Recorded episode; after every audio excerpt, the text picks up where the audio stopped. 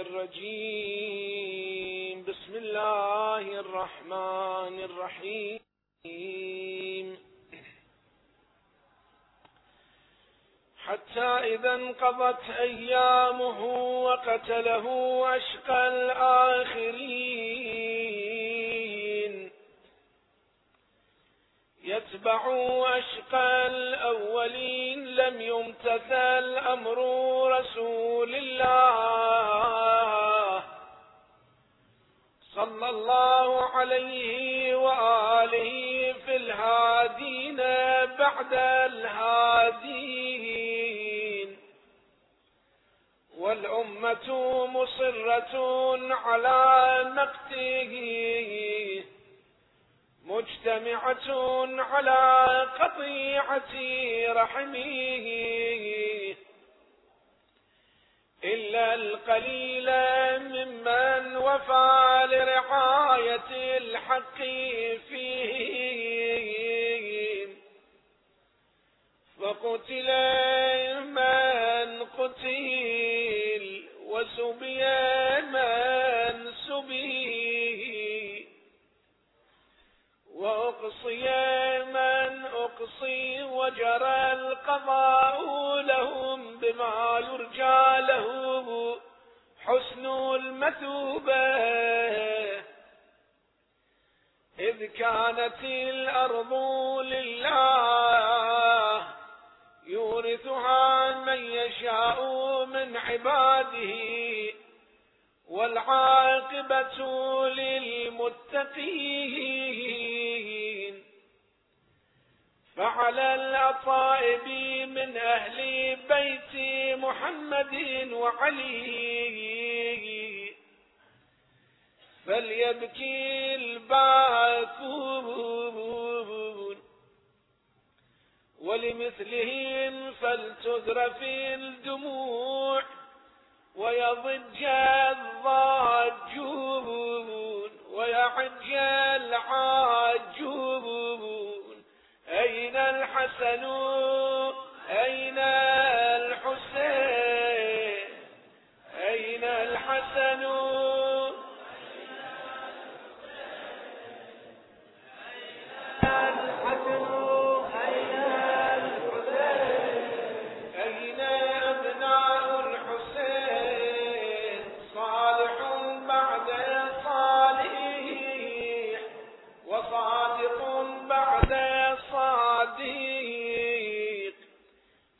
السبيل بعد السبيل، أين الخيرة بعد الخيرة، أين الشموس الطالعة، أين البدور المنيرة، أين الأنجم الزاهرة، أين بقية الله التي لا تخلو من عترة الهادية.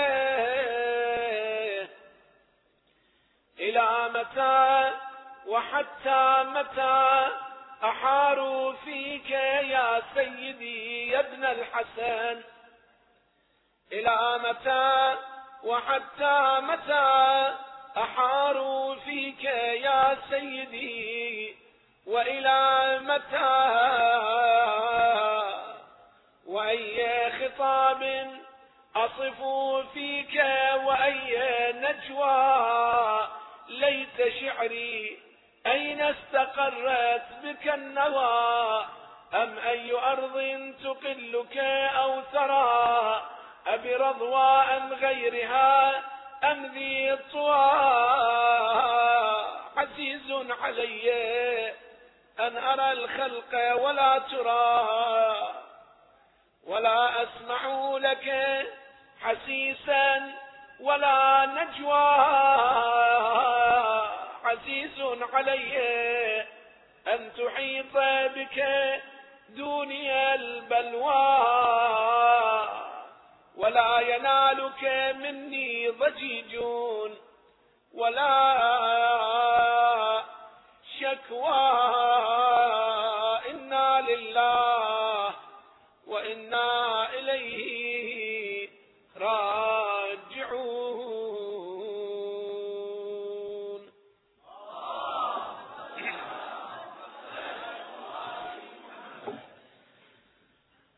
سال الحديث عن عناصر الاشتراك والتمايز بين حركة الإمام الحسين عليه السلام وحركة الإمام المهدي عجل الله تعالى فرجه الشريف.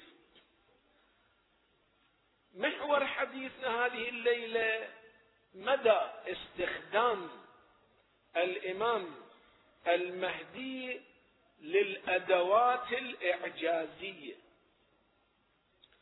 هناك أدوات طبيعية في التحرك: تبليغ، موعظة، مناورة سياسية، قتال عسكري، إعلام، منشورات، كتب، إرسال وكلاء، مبلغين.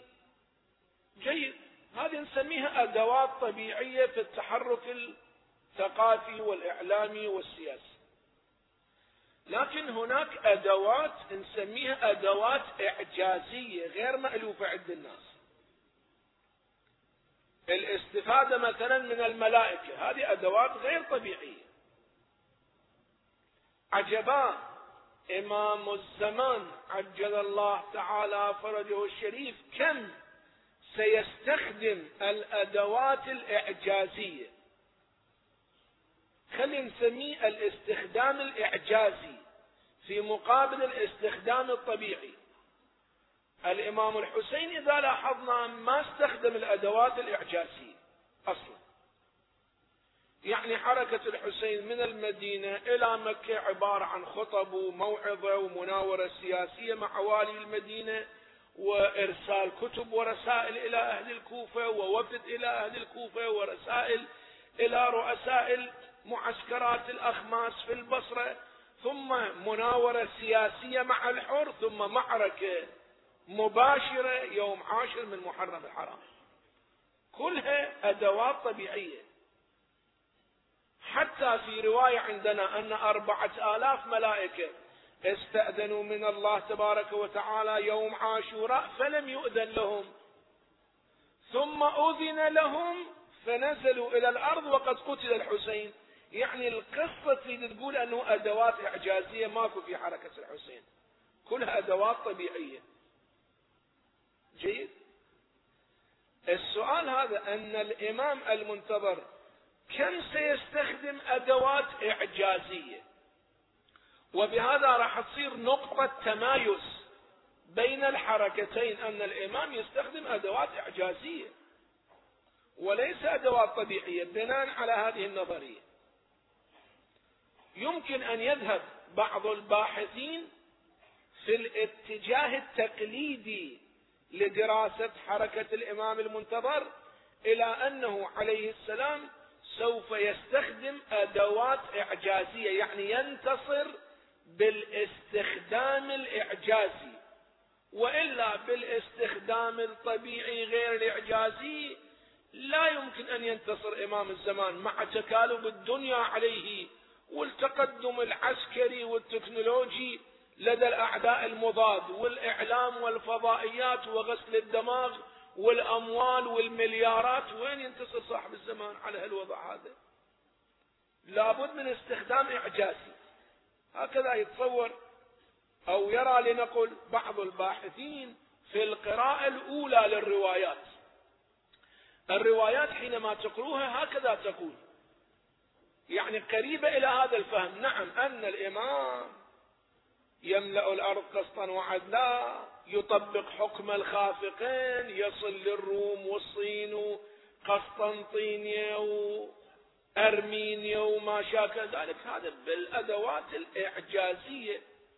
مثلا رواية قرأناها لكم أن الإمام يدخل العراق ب7 قباب من نور لا يدرى في أيها هو. 7 قباب من نور، هذا استخدام إعجازي. رواية أخرى تقول أنه عليه السلام حينما يبعث ولاة، يبعث قضاة، يبعث وكلاء، كل واحد من يحتار في مسألة ما يحتاج مراجعة لا بريدية ولا اتصال تليفوني، وإنما يقال له اقرأ جوابك في كفك أنت أيها الوكيل في مصر أو المغرب أو واشنطن أو باريس، وكيل صاحب الزمان، اخاف تتقطع الاتصالات السلكيه واللاسلكيه، اخاف يصير قصف جوي ايضا يحدث اهتزازات، ذبذبات الامواج ايضا تتعطل نتيجه التقدم التكنولوجي في الحرب.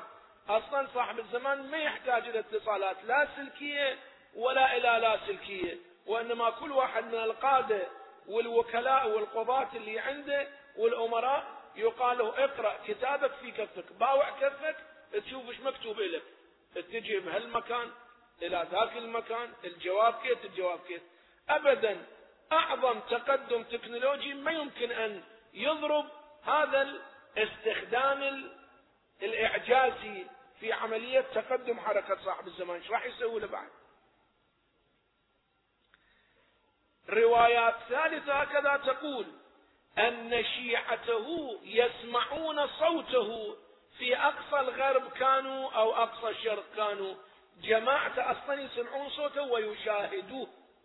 ويشاهدوه، رغم أن بينهم فواصل مئات أو آلاف الكيلومترات، لكنهم يشاهدوه ويتكلمون وياه.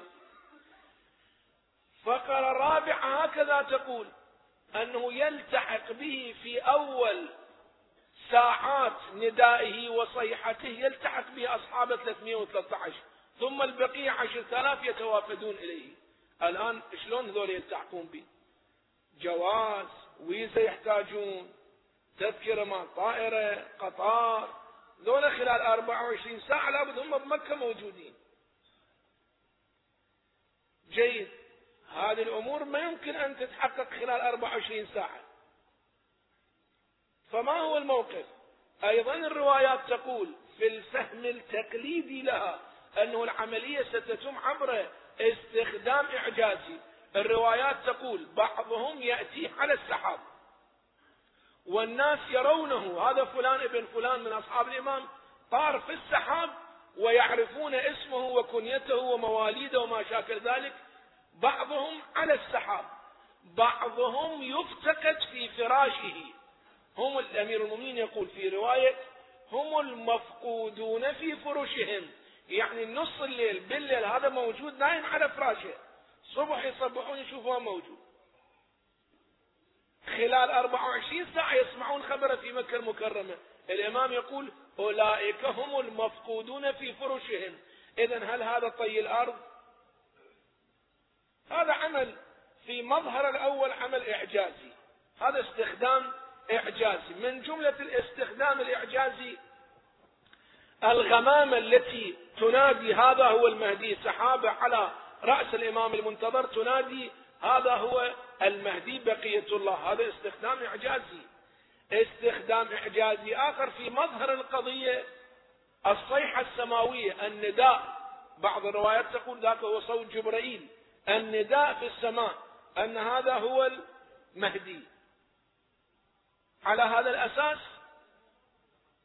هل المسألة هكذا نقرأها استخدام إعجازي، أو يمكن أن نقرأ هذه الأمور باعتبارها من التقدم التقني، يعني أيضا استخدام طبيعي مو استخدام إعجازي. خلي أضعكم بجو الأحاديث الشريفة. الروايات هكذا تقول تطوى له ولأصحابه الأرض، يعني يقطع رحلة 1000 كيلومتر يقطعها بدقيقة، هذا طي الأرض نسميه. تطوى له ولأصحابه الأرض، يرفع الله له كل منخفض من الأرض ويخفض له كل مرتفع، يعني شكو وادي الله يرفعه إليه بحيث الإمام يبصر ذاك الوادي، يعني يكون مسح جوي كامل على كل البقاع اللي يريد السيطرة عليها. انتم شايفين في الحروب اول يتقدم استطلاع جوي، احيانا طائرات بدون طيار، طائرات تجسس. الامام المنتظر بدل هذه طائرات التجسس، الروايات تقول كل الارض الجيعان الوديان ترتفع اليه يشوفها، كل الجبال تنخفض يشوف ما وراها. اذا بعد ما يحتاج الى تجسس جوي، وإنما كل الأرض مبسوطة بين يديه. يرفع الله له كل منخفض من الأرض ويخفض له كل مرتفع، حتى تكون الدنيا عنده بمنزلة راحته. مثل هاي كف الإيد، كل الدنيا عند الإمام صاحب الزمان مثل كف إيده يشوفها. فأيكم إذا كان في راحته شعره، إذا واحد شعره أكو بكف إيده، أيكم ما يراها ولا يبصرها؟ طبعا تبصروها. الإمام هكذا يصير مسيطر على مستوى الاستطلاع، لا يكون بينه وبينهم بريد، فيسمعونه وينظرون إليه وهو في مكانه. لنفترض هو في الكوفة، لكن أولئك الذين هم في المكسيك مثلا أو البرازيل مثلا أو هولندا وفنلندا، أولئك يرون الإمام المنتظر وهو على المنبر في الكوفة. وهكذا الرواية تقول: من كان من سحاب صعب فيه رعد وبرق فصاحبكم يركبه. كانوا عندنا في التاريخ هكذا، أن ذا القرنين الله تعالى خيره، قالت لي السحاب الذلول أو السحاب الصعب، مو ذا القرنين. الليلة شوي راح أحدثكم عنه. ذو القرنين هذا عبد صالح ملك شرق الأرض وغربها، اسمه ذو القرنين. الرواية تقول أن ذو القرنين الله تعالى إنا مكنا له في الأرض، الله يقول إحنا انطيناه تمكين، إنا مكنا له في الأرض. جيد. هناك رواية تقول أن هذا التمكين ما كان تمكينا عاديا، يعني الأدوات اللي الله انطاها ذو القرنين في ذاك الزمان قبل كذا 100 قبل الميلاد، هذه أدوات غير عادية. الرواية تقول أن الله تعالى خيره بين السحاب الذلول والسحاب الصعب، قال له تريد هذا السحاب العادي والرياح العادية أخليها تحت اختيارك، أو أخلي السحاب الصعب ذو الرعد والبرق والتلاطم الهواء والرياح، هذا أسخر لك. الرواية تقول أن الله تعالى سخر السحاب الذلول لذي القرنين، أما السحاب الصعب الشديد المتلاطم ذو الأعاصير والرعد والبرق، هذا كله في خدمة إمامنا عجل الله تعالى فرجه الشريف. ما كان من سحاب صعب فيه رعد وبرق فصاحبكم يركبه. أما إنه يركب السحاب يعني الغيم، أما إنه يركب السحاب ويرقى في الأسباب. جيد. هذا التصوير في القراءة التقليدية الأولية له يعني استخدام إعجازي، وحينئذ ستكون هذه النقاط امتياز، تمايز بين الحسين والمهدي. الحسين هيك أدوات إعجازية ما استخدمها أصلا، حتى قلت له عطشانا، لو كان أدوات إعجازية استخدمها على الأقل يمد يده إلى الفرات ويجيب ماء من الفرات، صحيح؟ هذا الأمر نريد أن نقف عنده الليلة، الاستخدام الإعجازي وقانون الاستخدام الإعجازي. يعني متى الأنبياء يستخدمون الإعجاز، متى الأنبياء ما يستخدمون الإعجاز. إحنا نشوف أنبياء عذبوا، طردوا، شردوا، وين الاستخدام الإعجازي؟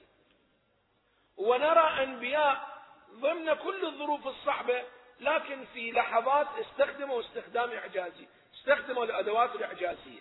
إذا نريد أن نقول أن سيرة الأنبياء تكشف لنا شيء كما القرآن يحدث به، أن الأنبياء عندهم نوعين من الأدوات: أدوات طبيعية وهم الأنصار والمقاتلون والأموال وما شاكل ذلك، وأدوات إعجازية أيضا يستخدموها الأنبياء حينما تستحق ظروف الاستخدام الإعجازي.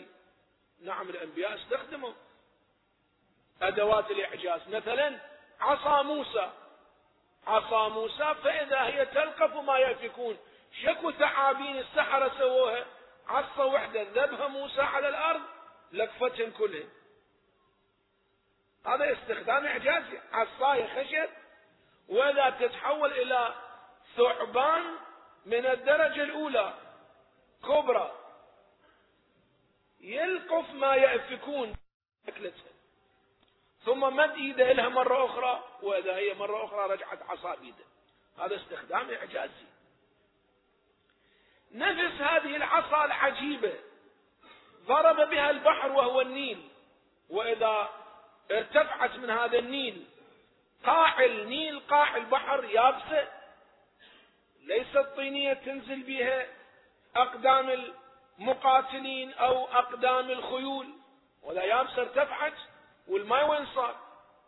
الماء في الحقيقة صار جانبين، كل فرق كالطود، يعني هذه الموجة على اليمين مثل الجبل، ذيك الموجة الثانية مثل الجبل، لكن أبدا جبل من ماء ما يتحرك. شايفين جبل من ماء ما يتحرك؟ جبل من ماء لكن ما ينزل هذا الماء ولا يتحرك. موجة ارتفاعها عشرات الأمتار لكن هذه الموجة ثابتة.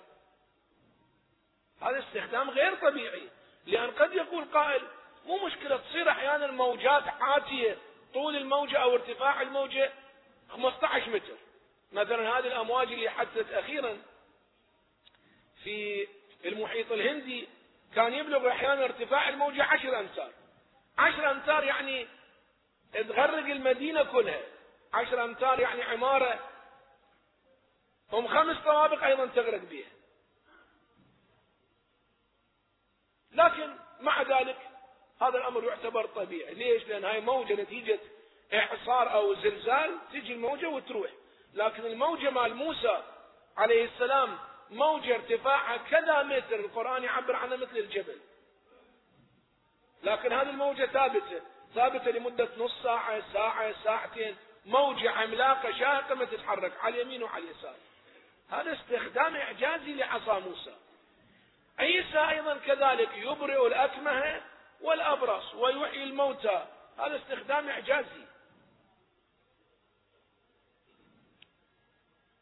أيوب أيضا في شفائه بعد 40 سنة من المرض، أيضا القرآن الكريم يقول اركض برجلك هذا مغتسل بارد وشراب، وإذا يرفس الأرض برجله قليلا وإذا تطلع عين ماء. هذا استخدام إعجازي.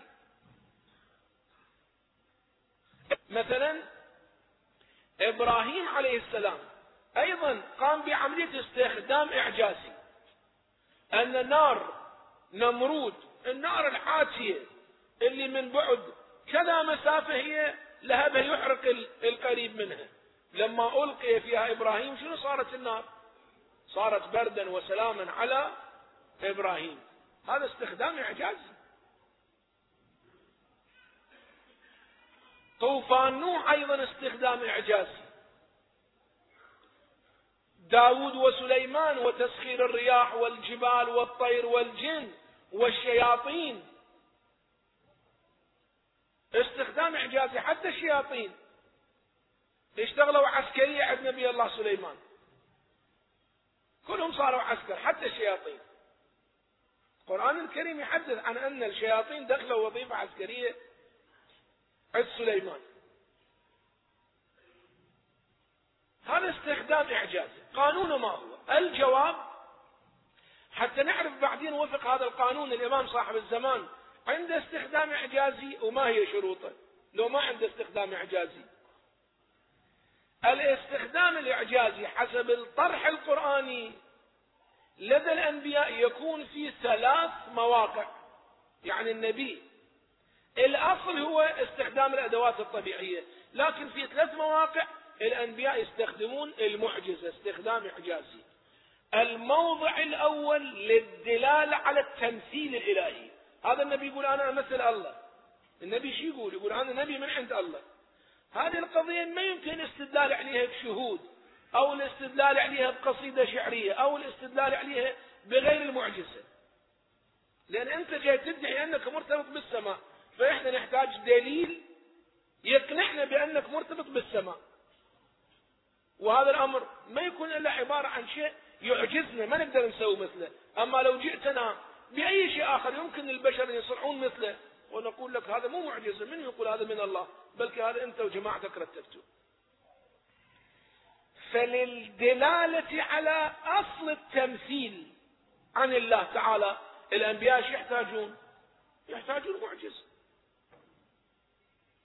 الموضع الثاني اللي الأنبياء يستخدمون فيه الإعجاز، الموضع الثاني هو عند استنفاذ الطاقات، يعني كل الأدوات الطبيعية تنتهي ذاك الوقت، لا ملجأ إلا إلى الله تعالى، لا بد من استخدام إعجازي. مثلا إبراهيم لما وضعوه في المنجنيق ورموه إلى النار، الآن بعد أي أدوات طبيعية ما ممكن يتخلصه، ذاك الوقت قناني غاز أيضا إطفاء ماكو، حتى يشغلون على هاي النار قناني إطفاء ماكو، ونار أيضا ملتهبة، النار. فما هو الحل؟ وإبراهيم أيضا مكبل، ورموه في الهواء. هنا استنفذت وانتهت كل الطاقات البشرية. لما تستنفذ وتنتهي كل الطاقات البشرية الطبيعية عند الأنبياء، هنا يأتي دور الإعجاز، إذا شاء الله أن هذا النبي ينتصر، وإذا ما شاء الله انتهى. إذا شاء الله يأتي دور المعجز. ولهذا الله تبارك وتعالى قال للنار كوني بردا وسلاما على إبراهيم. وهكذا في قصة موسى لما وقف على النيل قال أصحاب موسى إنا لمدركون، قالوا له خلص بعد هذا قدامنا البحر وورانا فرعون وآلاف مؤلفة، وإحنا مجموعة إذا يصير بنا 100 واحد زين. فشنو الموقف؟ قال أصحاب موسى إنا لمدركون، يعني لحق علينا يا موسى إحنا نوخذنا. قال لهم كلا إن معي ربي سيهدين. هنا يجري استخدام الإعجازي. الله قال له اضرب بعصاك البحر فانفلق فكان كل فرق كالطود عظيم. شوفوا تأملوا هذا الاستخدام الإعجازي وين صار. لما انتهت قدرة موسى وانتهت قدرة قواته، بعد ماكو قدرة أصلا، اجى دور الإعجاز والقدرة الإلهية. مثل هذا الأمر في باقي معاجز الأنبياء. الموضع الثاني هو استنفاذ الأدوات الطبيعية. هنا يجي دور الأدوات الاحتياطية. والإنسان شو وقت يستخدم أدوات الاحتياط؟ من يخلص الأدوات الطبيعية يروح للأدوات الاحتياطية. أما إذا عنده أدوات طبيعية بعد يحتاج أدوات احتياطية. هذا الموضع الثاني. الموضع الثالث في أصل التكون لشخصية ذاك النبي. أصل التكون أحيانا يكون من خلال استخدام إعجاز بمشيئة الله. يعني تكون عيسى من غير أب، هذا استخدام إعجاز، أصل التكون. لأن شخصية الأنبياء لحكم إلهية لا نعلمها أحيانا تظهر بعملية إعجازية مو بعملية طبيعية. أصل التكون عيسى عليه السلام من غير أب، آدم عليه السلام من طين، فإذا نفخت فيه من روحي فقعوا له ساجدين. موسى عليه السلام أيضا في أصل التكون، حينما ألقته أمه في اليم يعني في البحر، أيضا أكو إعجاز وأكو إحاطة إلهية. القرآن يسميها ولتصنع على عيني، يعني الله يقول له أنا أريد أصنعك، مو أرد نصرك، أرد أصنعك. هذا نسميه في أصل التكون ولتصنع على عيني، يعني أنت على عيني أنا أسويك. هذا استخدام إعجازي. يحيى عليه السلام ابن زكريا، عمره 90 سنة، زوجته عجوز أيضا عمرها ما يقارب ذلك، لكن الله تبارك وتعالى يا زكريا إنا نبشرك، أو بقراءة ثانية إنا نبشرك، بغلام اسمه يحيى لم نجعل له من قبل سميا. كان عنده يحيى، نطق في المهد، وآتيناه الحكم صبية. إذن الاستخدام الإعجازي يكون في ثلاث مواضع، أصل التكون واحد، عند استنفاذ الطاقات الطبيعية اثنين، للدلالة على التمثيل عن الله يحتاج معجزة. ما عدا ذلك الأنبياء ما يستخدمون معجزة، وهذا سوف يفتح لكم فرد باب للإجابة على كثير من الأسئلة، أن الأنبياء إيش عجب ما يستخدمون معاجزهم وقدرتهم والملائكة وما شاكل ذلك. هذا علي عليه السلام بطل الأبطال اللي قلع باب خيبر، تمام، لكن على المحراب ابن ملجم قتلها، شلون يصير؟ قد يقول قائل هذا الشيء ما يشبه الشيء، أنتم تحجون الشيعة فتحكي ما مقبول. طبعا هو نفس الكلام على كل الأنبياء يجي، أنه إحنا نعتقد إسلاميا بأن الله نصر نبيه بالملائكة، الله تعالى له عناية خاصة بالأنبياء، إذن كيف الأنبياء مرة يتأسرون، مرة يقتلون، مرة يمرضون إلى آخره. إذن وين الاستخدام الإعجازي؟ وشنو الفلسفة؟ أن مرة النبي يستخدم معجزة، مرة ما يستخدم معجزة. قانون الاستخدام الإعجازي ذكرناه في هاي الموارد الثلاث اللي واحد منها عنده استنفاذ الطاقات البشرية. أما إذا كان بالإمكان استخدام الأدوات الطبيعية فحينئذ ما بحاجة إلى إعجاز. على كل الأحوال هذا هو قانون الاستخدام الإعجازي. حينئذ نصل إلى إمامنا المنتظر عجل الله تعالى فرجه الشريف. خلينا نشوف الإمام المنتظر عنده استخدام إعجازي لو ما عنده استخدام إعجازي، وإذا عنده شنو السبب؟ ليش الأئمة البقية ما استخدموا استخدام إعجازي؟ في أصل التكون هناك استخدام إعجازي. أصلا ولادة الإمام المنتظر، نشأة الإمام المنتظر كانت عبر عملية استخدام إعجازي، وذلك أن الإمام الحسن العسكري عجل الله تعالى فرجه الشريف في القصة الجميلة المعروفة دعا عمته حكيمة: يا عمة كوني عندنا هذه الليلة فسيولد لنا مولود يملأ الأرض قسطا وعدلا. قالت عجيب، أنا ما أعرف الإمام الحسن العسكري عنده زوجة حامل. حضرت تقول وإذا الإمام أبي محمد في البيت، جارية موجودة اللي هي أم الإمام المنتظر واسمها نرجس، في بعض الروايات اسمها سوسن. تقول أنا شككت، أنظر إلى هذه الجارية، أصلا هذه ليست حامل، يعني أي أثر من آثار الحمل ما موجود عليها، فشككت في نفسي أنه عجيب، هذا الإمام المعصوم يقول الليلة إحنا عندنا مولود، لكن أي أثر للحمل ماكو، لا شهور الماضية ولا هذه الليلة. تقول كتمت هذا الشك، ما أفصح بهذا الشك حتى إذا كان قبيل الفجر قمت لصلاة الليل أتفقد هذه الجارية، لأن تقول أنا سألت الإمام يا أبا محمد من أين يكون هذا المولود؟ قال من هذه سوسن أو نرجس. كل ما أتأمل فيها ليست حامل. الروايات تقول يصلح الله أمره في ليلة، يعني الله تعالى يصلح تكون الإمام المنتظر في ليلة واحدة، في ساعات من ليلة واحدة. فلما كان قبل الفجر أقبلت على هذه الجارية نرجس. ما الخبر؟ قالت عندي ألم، ما هي إلا لحظات، وإذا ولدت بإمامنا المنتظر ساجدا يقرأ قوله: ونريد أن نمن على الذين استضعفوا في الأرض ونجعلهم أئمة ونجعلهم الوارثين.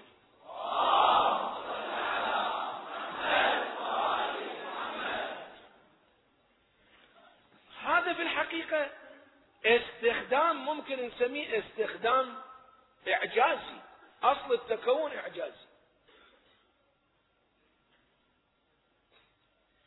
غيبة الإمام المنتظر أيضا حالة إعجازية.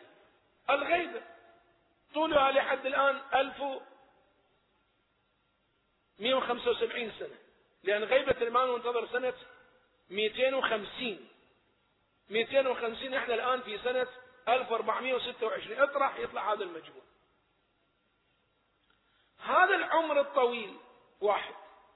الغياب عن الأنظار وين موجود؟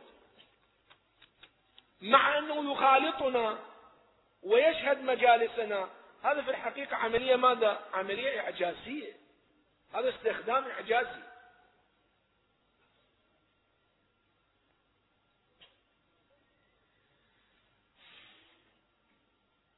طبعا هنا البعض مع الأسف نتيجة ضحالة فكرية يطرحون أسئلة طول العمر شلون يصير،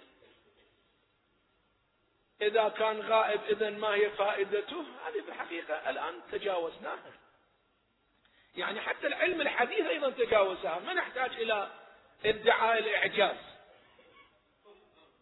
شوية خلي أشرح لكم هذا الموضوع حتى بعدين نرجع إلى الاستخدام الإعجازي عند الإمام المنتظر عجل الله تعالى فرجه الشريف. لاحظوا يا أخوتي أن الإمكان على ثلاث أنواع. النوع الأول نسميه الإمكان الفلسفي، في مقابلة شنو؟ الاستحالة الفلسفية. النوع الثاني الإمكان العلمي في مقابلة الاستحالة العلمية. النوع الثالث الإمكان العرفي في مقابلة شنو؟ في مقابلة الاستحالة العرفية. بشكل سريع أشرح لكم هذه. الإمكان الفلسفي في مقابل الاستحالة الفلسفية. الفلاسفة يقولون من المستحيل اجتماع النقيضين، يعني شيء هو موجود وهو ما موجود، هذا مستحيل يصير. هذا اجتماع نقيضين يسموه، أن يصير الجزء أكبر من الكل. فتقول أن هاي الطابوقة اللي هي وحدة بالغرفة، طابوقة بالغرفة، تقول هذه الطابوقة أكبر من الغرفة كلها. يا أخي ما يصير، هي جزء من هذا الكل، إذن كيف تصير الجزء أكبر من الكل؟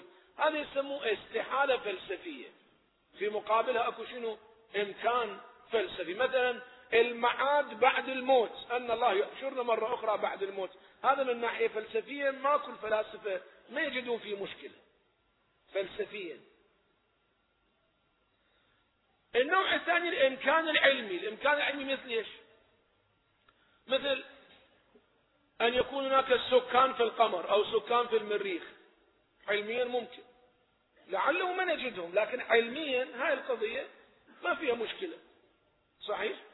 علميا ممكن. علميا أن البحار والمحيطات في يوم من الأيام كلها تتبخر، هذا علميا ممكن. لو ما ممكن، ممكن تبخر البحار وتبخر المحيطات كلها، هذا ممكن. أو تتصلب كل البحار والمحيطات وتصير قطعة ثلج واحدة، هذا أيضا ممكن. هذا الإمكان العلمي. أكو شيء ثالث اسمه إمكان عرفي، يعني هو فلسفيا ممكن، علميا ممكن، لكن عرفيا ما متداول عندنا ولا مألوف. مثلا يقال أنه افترض هذا جبل من ذهب موجود، علميا ممكن تنفجر الأرض ويصير بركان وهذا البركان يطلع منه جبل من ذهب، علميا ماكو مشكلة، فلسفيا ماكو مشكلة، لكن الحقيقة هذا عرفيا ما صايرة لحد الآن. أو أنه مثلا رجل طول 40 متر، رجل طول 40 متر، علميا ممكن، يعطوه هرمونات ويصعد ما شاء الله بالهرمونات، لكن هذا عرفيا ما ممكن، صحيح؟ هذا نسميه إمكان عرفي في مقابلة استحالة عرفية. أو نخلة مثلا، نخلة، لكن هذه النخلة يا سبحان الله تطري برتقال، ما تطري تمر، تطري برتقال، هذا علميا ماكو مشكلة، يقومون بعملية زرع وما شاكل ذلك من الأعمال، علميا ماكو مشكلة، لكن عرفيا شايفين أنتم فرد نخلة العتق مالتها بي 1000 برتقالة ما صحيح.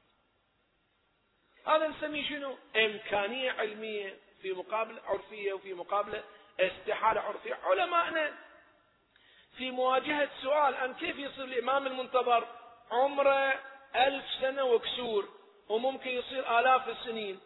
علماءنا أصبحوا يستدلون، لكن اليوم إحنا هذه الاستدلالات تجاوزناها وعبرناها، أصبحت القضية واضحة. يعني لا توجد مشكلة فلسفية ولا توجد مشكلة علمية، نعم توجد مشكلة عرفية. صحيح بالعرف ما عندنا إنسان عمره 1200 سنة، جيد، لكن هذه المشكلة العرفية عندنا نحن الذين نؤمن بالغيب منحلة، أن الله تبارك وتعالى لإثبات الإعجاز كما في عمر نوح، الله تعالى يعني ينطي عمرا طويلا لمن يشاء، إذا ما عندنا مشكلة. وعلى كل حال ممكن هذا يدخل في الاستخدام الإعجازي. أصل التكون غيبة الإمام، طول عمر الإمام، هذه تدخل في باب الإمكان الإعجازي. عندنا رواية تقول، رواية جميلة تقول إن قائمنا فيه السنن من سنن الأنبياء، يعني الإمام المنتظر ماخذ من كل نبي فخصلة من الخصال، خصلة من خصال الأنبياء. بعض الروايات تذكر 5 خصال، 5 سنن أخذ من نوح العمر الطويل. يعني مثل ما نوح عمره طويل، إمامنا المنتظر أيضا عمره طويل. أخذ من عيسى سنة أخرى وهي اختلاف الناس، مثل ما في عيسى مختلفين، بعض يقول قتلوه، بعض يقول صلبوه، بعض يقول رفع إلى السماء، لحد الآن البشرية مختلفة. لولا الوحي عندنا يقول ما قتلوه ولا صلبوه، ما قتلوه وما صلبوه. هذا الاختلاف أيضا في إمام العصر الآن، الاختلاف موجود. واحد يقول الإمام العسكري ما عنده مولود، واحد يقول ما يمكن يصير عمره بهالشكل، واحد يقول يمكن يصير.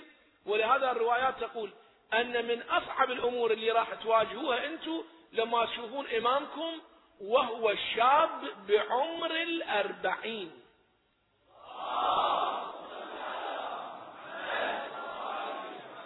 يعني 1200 سنة إلى 1400 سنة إلى ما شاء الله. لكن بالاتفاق أن الروايات تقول حينما يظهر بعمر شاب ابن 40 سنة. ولهذا يقول الناس كيف يصير هذا، ما يصدقون. طبعا هناك سؤال، وإحنا كان بناءنا في هذا المجلس نجيب على 100 سؤال. أنا ليليا في أثناء المحاضرة في طي الحديث جاي أنطيكم إجابة على مجموعة أسئلة. من جملة الأسئلة أن الإمام هاي 1200 وكسور سنة متزوج لو ما متزوج، هاي واحد. عنده أولاد لو ما عنده أولاد، هاي 2. هاي أسئلة من حقكم تسألوها. علماءنا أيضا بحثوها، ولكن هو هذا البحث ممكن نجعله في باب الترف الفكري. يعني هذه القضايا إحنا ما مكلفين بيها، أنه متزوج أو ما متزوج، عنده أولاد أو ما عنده أولاد، قل عنده أولاد أو قل ما عنده أولاد، قل متزوج أو قل ما متزوج. هذه القضية خارج تكليفنا. مع ذلك علماءنا بحثوها، وقدم بعض علماءنا عدة أدلة على أن الإمام متزوج وعنده أولاد. من جملة الأدلة أن الزواج سنة رسول الله صلى الله عليه وسلم، يصير ابن رسول الله، يترك هاي السنة، من رغب عن سنتي فليس مني. زين الآن هوايكم شبابنا قاعدين في هالمجلس، والبنات أيضا ما شاء الله ما متزوجات، والشباب أيضا ما متزوجين. كل ما نقول لهم يا شباب من رغب عن سنتي فليس مني، رسول الله ما يقبل، روحوا ورا الزواج أيها الشباب أيها البنات، هذه سنة نبيكم. أصلا الدين بدون الزواج ما يكتمل، عقل الإنسان بدون الزواج هم ما يكتمل، مو بس دينه. أخاف واحد يقول أنا ضابط ديني، ترى إنسان بدون زواج عقله هم شوية.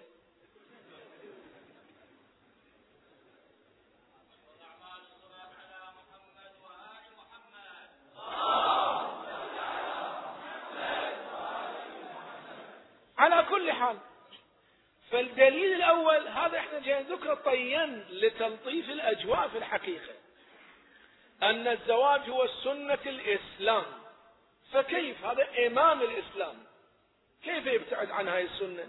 هذا الدليل الأول. دليل ثاني، عندنا أدعية كثيرة فيها تسجيل هذه الفقرة، إما السلام عليه وعلى ذريته وأولاده، أو الدعاء لهم له ولذريته وأولاده. مجموعة فقرات من الأدعية تقول إذن الإمام معناه عنده أولاد وذرية، ومعناه عنده زوجة.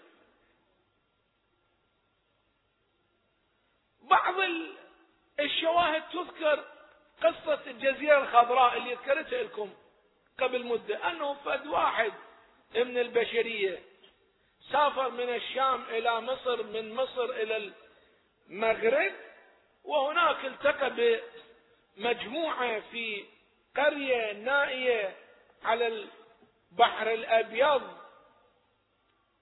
على البحر الأبيض، وهذه القرية أهلها شيعة، وهو ألقى ركابه في ذيك القرية،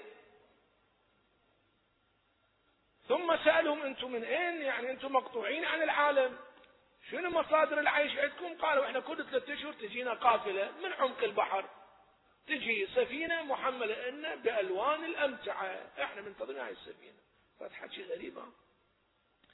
قال عمي الله يخليكم، هاي السفينة من تجيكم؟ قالوا من إمامنا صاحب الزمان. يصير أنا أروح؟ قالوا شوف أنت ونصيبك. يبدو أن دول الجماعة الشيعة ولا واحد منهم في يوم مفكر أن هو يلتقي بصاحب الزمان أو يتشلب بهاي السفينة ولو بلا جواز، ولا مفكرين أصلا ولا مهتمين يبدو، بس هذا صاحبنا اللي انطلق من الشام راح المصر بعد المغرب وهو يفكر أن يلتقي بصاحب الزمان. المهم اجت هذه السفينة بعدين أو مجموعة السفن، استطاع أن يلتحق بهاي السفن قشق على طريقة القشق، ركب بهاي السفن قشق، وإذا مر بالبحر الأبيض وماء أبيض زلال ما شاكل ذلك، ذبتها هاي السفينة عد جزيرة خضراء، أشجار، مياه، فاكهة، جبال، وإذا مجموعة ناس صالحين يقرؤون القرآن. من أنتم؟ قالوا إحنا أولاد صاحب العصر والزمان. وإذا مسجد ضخم صلاة جمعة قاموها، قال لهم احنا شيعة ما عندنا صلاة جمعة واجبة في زمن الغيبة، صلاة الجمعة عندنا شيعة مو واجبة، صلاة الجمعة واجبة عند الشيعة بظهور الإمام المعصوم. قالوا له ايه احنا الإمام موجود يمنا، هو يصلي صلاة الجمعة بينا. المهم جاء الإمام أو وكيل الإمام بالنيابة، هذا يصلي بينا صلاة الجمعة، وعلى كل حال تستمر القصة إلى أن يعني بطرق تلطف بها ابتعد عن هذا الجمع إلى جبل أكو، ذاك الجبل في عين وفي عمق ذاك المكان، كأن الإمام عجل الله تعالى فرجه الشريف موجود في ذاك الزمان. استغربوا أنه أنت جابك بهذا المكان. قال على كل حال اجيت تتوسل كذا، إلى أن صار عنده لقاء بالإمام في قصة خيالية لها راوي واحد مجهول، وعثر على هذه القصة في كتاب مجهول بدون مؤلف. هذه الرواية يرويها العلامة المجلسي في البحار، يقول عثرت على نسخة خطية موجودة في خزانة الإمام أمير المؤمنين، أكو مكتبة خطية كانت الآن ممكن بعض الموجودات، وجدت في هذا الكتاب رواية ما معروف منه مؤلف هذا الكتاب والراوي منه، لكن رواية عن فلان زين الدين علي بن فاضل، يقول إني كنت كذا وكذا وكذا. علماءنا طبعا ناقشوا هذه الرواية وقالوا هذه الرواية أقرب للخيال بعدة أدلة، أولا ثانيا ثالثا، وهي واضحة أن هذه الرواية أقرب للخيال، بدليل أنه جيد هذه الجزيرة إذا كانت موجودة والقرية موجودة ومتاعهم يجيهم كل 2-3 شهور، زين عجبا، ولا واحد من هؤلاء قال أنا مخلي أروح أشوف صاحب الزمان، بس هذا صاحبنا زين الدين علي بن فاضل. كيف هؤلاء شيعة ولكن لا يتوقون للقاء بإمام زمانهم، ولا أحد منهم أخبر أنه بلي احنا نروح كل أسبوع كل جمعة كذا أبدا ولا يهم العالم. ثم بعض إخواننا المساكين يفترضون أن هذه لعلها هي نفسها مثلث فرمودة، بينما هذه القصة تتحدث عن البحر الأبيض، مثلث فرمودة صار يم البحر الكاريبي على حافة أمريكا بين أمريكا وكوبا، وأكو مثلث الآن يسمى مثلث فرمودة، مثلث بمسافة تزيد على ربما يكون على أكثر من 1000 كيلومتر مربع. هذه المنطقة هذه فيها أحيانا اختطاف وقرصنة، تدخل بها سفن تختفي، تدخل بها ملاحة تختفي، كأنه في تصوير القضية أن هذا مثلث خطر، مثلث شيطاني تختفي بهذه السفن، ما يعرفون أثرها شنو، ما يعرفون أثرها وين. بعض هؤلاء المساكين هم صدقوا وقالوا بلي هنا الجزيرة الخضراء حتما، وذولا جنود صاحب الزمان ما يخلون السفينة توصل. طبعا احنا ذاك اليوم علقنا قلنا هذه ذولا مو جنود صاحب الزمان، ذولا جنود أبو ناجي مخابرات أمريكية. مثلث هذا بين كوبا وبين الولايات المتحدة الأمريكية، طبيعي أن تختطف السفن وعملية قرصنة وما شاكل ذلك، بس ما يحاولون أن ينطوها إعلام، مسيطرين على الوضع كله، يقال راحت السفينة. إحنا في هالزمان ثم مثلث فرمودا ما حد يقدر يكشفه وين، لا الأقمار الصناعية، لا الطائرات، لا السياحة، لا سفن. المفروض يكون عندنا من الوعي والمعرفة أن نعبر هذه القضايا. أنا أذكرها للاستطراف، وإلا ما تستحق أن تذكر مثل هذه القضايا. هناك يقال في الجزيرة الخضراء أن الإمام المنتظر عنده أولاد ما شاء الله، فمجتمع أصلا مشكل هناك، مجتمع مشكل هناك كلهم أولاد الإمام المنتظر. على كل حال هذا السؤال، لكن روايات أهل البيت عليهم السلام ما تعطي لهذا الموضوع يعني إشارات كافية، باعتبار أنه موضوع ما راح يترتب عليه يعني تكليف يخصنا أو تشخيص موقف بالنسبة لنا. ولهذا المسألة هي تبقى مسألة هي أقرب للترف العلمي. جيد. حديثنا طبعا عن استخدام الإعجاز لدى الإمام المنتظر عجل الله تعالى فرجه الشريف. نرجع إلى ذيك المفردات اللي ذكرناها، قباب من نور، سحاب ينادي، كل واحد كتابة في كفة. هذه في الحقيقة لها قراءتان، القراءة الأولى أنها استخدام إعجازي، القراءة الثانية أنها استخدام التقنية العلمية الحديثة. يعني إحنا ما مضطرين لأن نتحدث عن المعجزة. أما الرواية اللي تقول مثلا هؤلاء يطيرون في السحاب، وفي السحاب صحيح، ليش بهالزمان يعني الناس ما يطيرون في السحاب؟ تمام؟ في السحاب تطوى له الأرض، ليش؟ لأن الإنسان إذا يطير يقطع مسافة 1000 كيلومتر في ساعة، هذا ما يمكن أن نصوره، وأن طويت له الأرض ووصل 1000 كيلومتر في ساعة واحدة. وهكذا قباب من نور، قباب من نور ممكن نفسره، طبعا هذا كله على مستوى القراءة الثانية، أن هذا القباب من نور عبارة عن الطائرات والنقل الجوي. وهكذا مسألة الكتاب في كفه، كل واحد من وكلاء كتابه في كفه، هذا إحنا في زماننا أصبح شيء موجود، عبارة عن الهاتف النقال المصور، يعني هاتف ونقال ومصور، ومحطوط بهذا الهاتف أيضا سيدي يجمع المعلومات ويجمع الأحكام الشرعية وبالآلاف جامعة.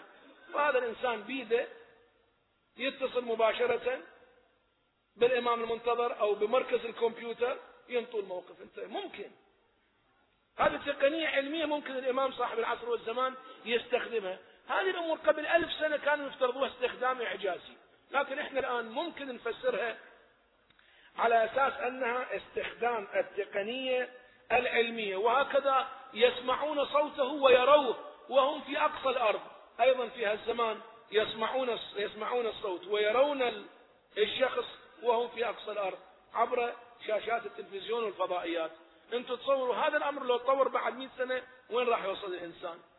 تمام؟ ممكن بعد 100 سنة يغمض عيونه ويشوف ايضا، حتى الاعمى هم يقوم يشوف من خلال اسلاك يمدوها الى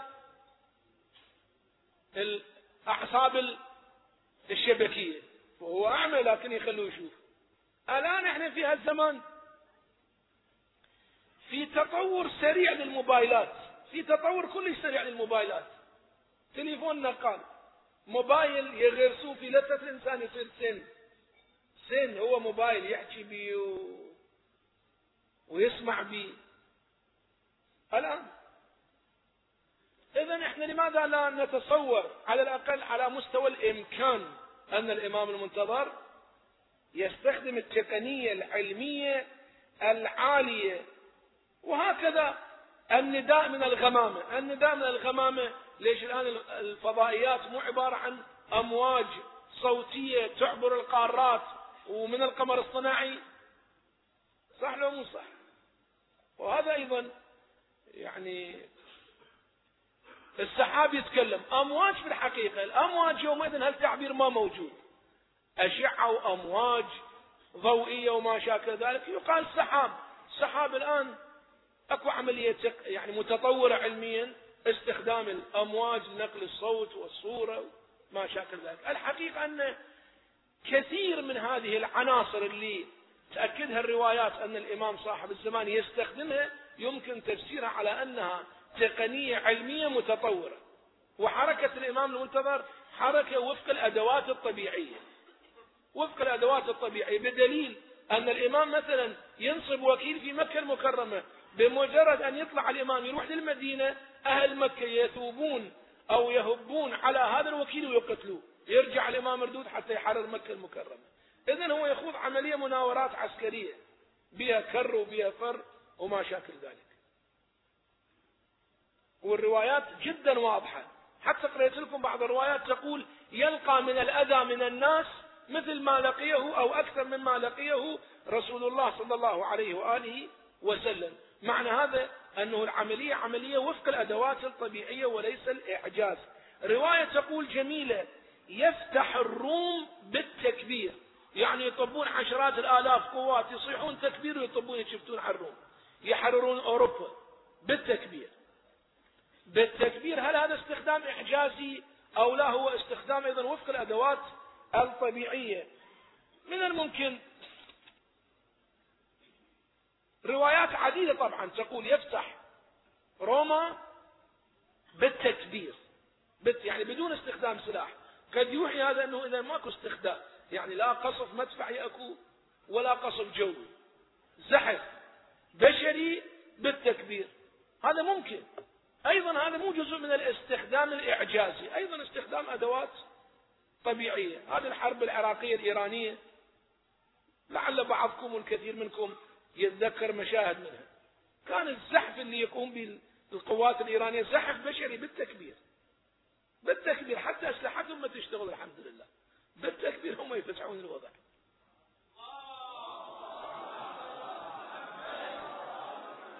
على كل الأحوال إذا نحن نستطيع أن نقدم قراءة أن الإمام صاحب العصر والزمان يستخدم الأدوات الطبيعية، وإنما يستخدم الإعجاز في حالات استثنائية وفق القانون الذي شرحته لكم.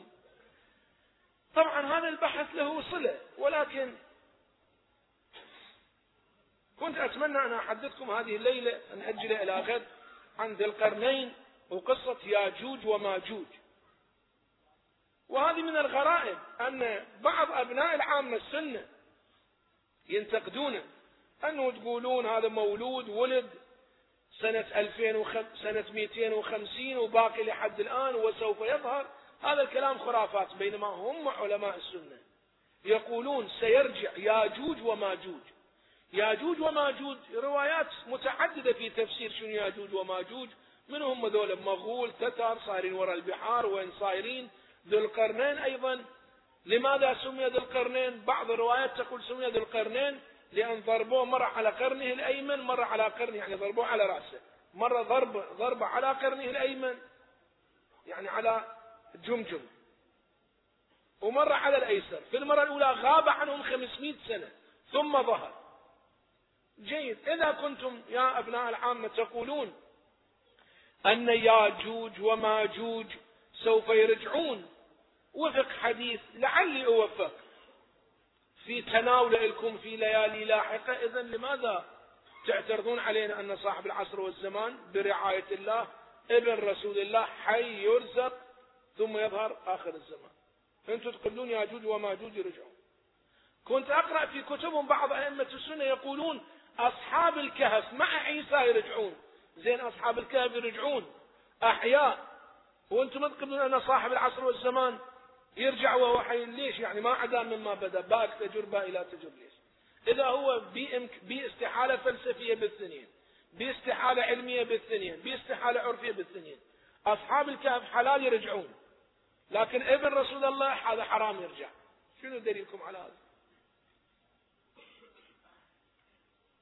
على كل الأحوال في ليالي لاحقة نستمر في هذا الموضوع، ونحن غدا في ليلة التاسع، ولم يبقى لنا إلا ليلة العاشر. لا أدري هل نوفق في إدامة هذا المجلس في ليالي لاحقة أو نأجل إلى المجالس الأسبوعية. المهم هذه الليلة نختمها بذكر القاسم ابن الحسن. ليلة التاسع مخصصة في عرف المجالس، هنا المجالس النجفية على الأقل، مخصصة لذكر القاسم ابن الحسن. واحد منهم